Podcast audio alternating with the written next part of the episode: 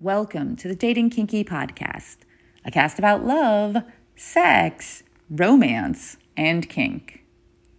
In May of 2017, I wrote, Tit for tat is absolutely not a safe, sane, and consensual relationship. I said, We've all done it. You hurt me, so I lash out and hurt you. It's human nature. And it's bullshit. If you really love someone, the last thing you want to do is cause them hurt. The last thing. It should hurt you to cause them to feel pain and guilt, even when you don't mean to, because you love them and don't want them to hurt. If you want to hurt them, because they have hurt you, that's retaliatory. It's petty. It's a business transaction. You give me this, I give that back to you in equal measure. That's not safe, sane, or consensual. It's not kind. It's not considerate. It's not mature and it's not love. That piece makes a perfect introduction to today's Throwback Thursday, in which I expanded upon that idea and got a lot of pushback. Have you ever wanted to kick a puppy?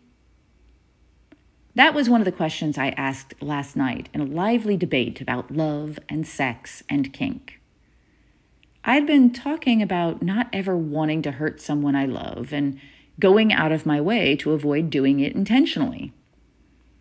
They countered with the claim that it was never intentional. It just happens when people are upset and cannot control their emotions.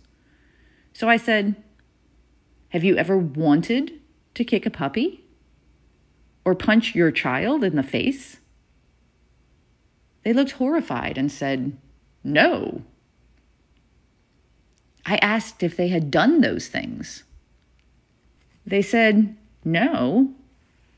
Again, this time as if they were looking for the trap. I pointed out that they did not do those things because to them, those things are anathema, repugnant, wrong. They agreed. Then I asked if they would do those things when they were really, really angry. They said they would not. So I asked, then why would you hurt someone you love with your words? Unless deep down in your heart you want to. Unless in the core of your mind you want to. You want them to hurt like you are hurting, to prove they love you or feel for you or something. Because if you really believe that hurting someone you love is 100% wrong, and there is no reason to ever do it, you won't. Humans will human. I was very clear in the ensuing conversation that I am not perfect. I do sometimes want to hurt someone I love the way I am hurting, deeply and instinctually, and sometimes it slips out. However, I mostly don't. And when I do, it horrifies me. There is no reason ever Sure, prove me wrong. I can't think of any, though. To emotionally attack someone to cause them pain just because I am hurting. Just like there is no reason for me ever to abuse animals, abuse children, abuse people, rape, cheat, and so on. And so I never have. Not on purpose, on purpose. Yes, I've said some hateful things. never with a conscious intent to hurt, but definitely with a subconscious intent to. And because I realized that was wrong for me, I do that much less often as well. There is no way that I can avoid hurting people accidentally through misunderstandings or thoughtlessness or just being me. I accept that and do my best. And I am every day in small and large ways also teaching myself that hurting people I love on purpose is wrong. And here are some of the responses and conversations from that post in November 2019. Captain Aberystwyth decided to come for me. Words can only hurt with the power you give them. I was pretty concise in my retort. Bullshit. They came in for more. Like the wise sage Patrick Swayze taught us in Road House, if you know those words are strung together to elicit a prescribed response, be nice. If we ascribe actual power to hurt with words, then policing those words becomes legitimate, and with that, the power to police thought, 1984, and that leads nowhere good. Sticks and stones used to be a mantra to remind us that it's only words, and the power is yours to let them affect you or not. The initial impact may be unavoidable, but the ramifications become a choice. I said, to suggest that words cannot hurt you might be true for you. It is not true for the majority of people. I then quoted them. The initial impact may be unavoidable, but the ramifications become a choice. They can choose to change the hurt, like someone can choose with practice to walk across hot coals. However, that initial hurt is enough especially from someone you love, a partner, or someone you need, like a parent when you're a child. It's disingenuous to suggest otherwise. And the fact that words hurt is already made a crime in many places libel, slander, etc. There was more there, but I'll leave this open for you to think on, dear listeners, and go on to the next. Vidar often makes good points. Good stuff, but I got to throw in a big badonkadonk but here. Sometimes hurting the people we love is inevitable for the simple reason that our lives are more intertwined. When a kid marries someone their parents dislike or disavows their religion, there's hurt, as one example.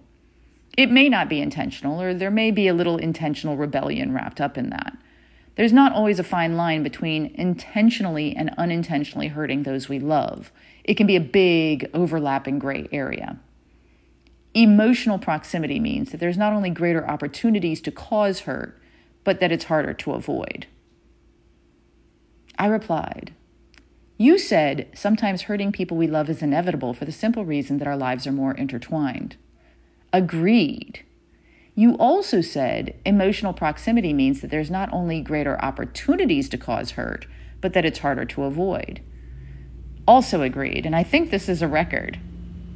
And if we want to avoid it, we put in more effort, not more excuses.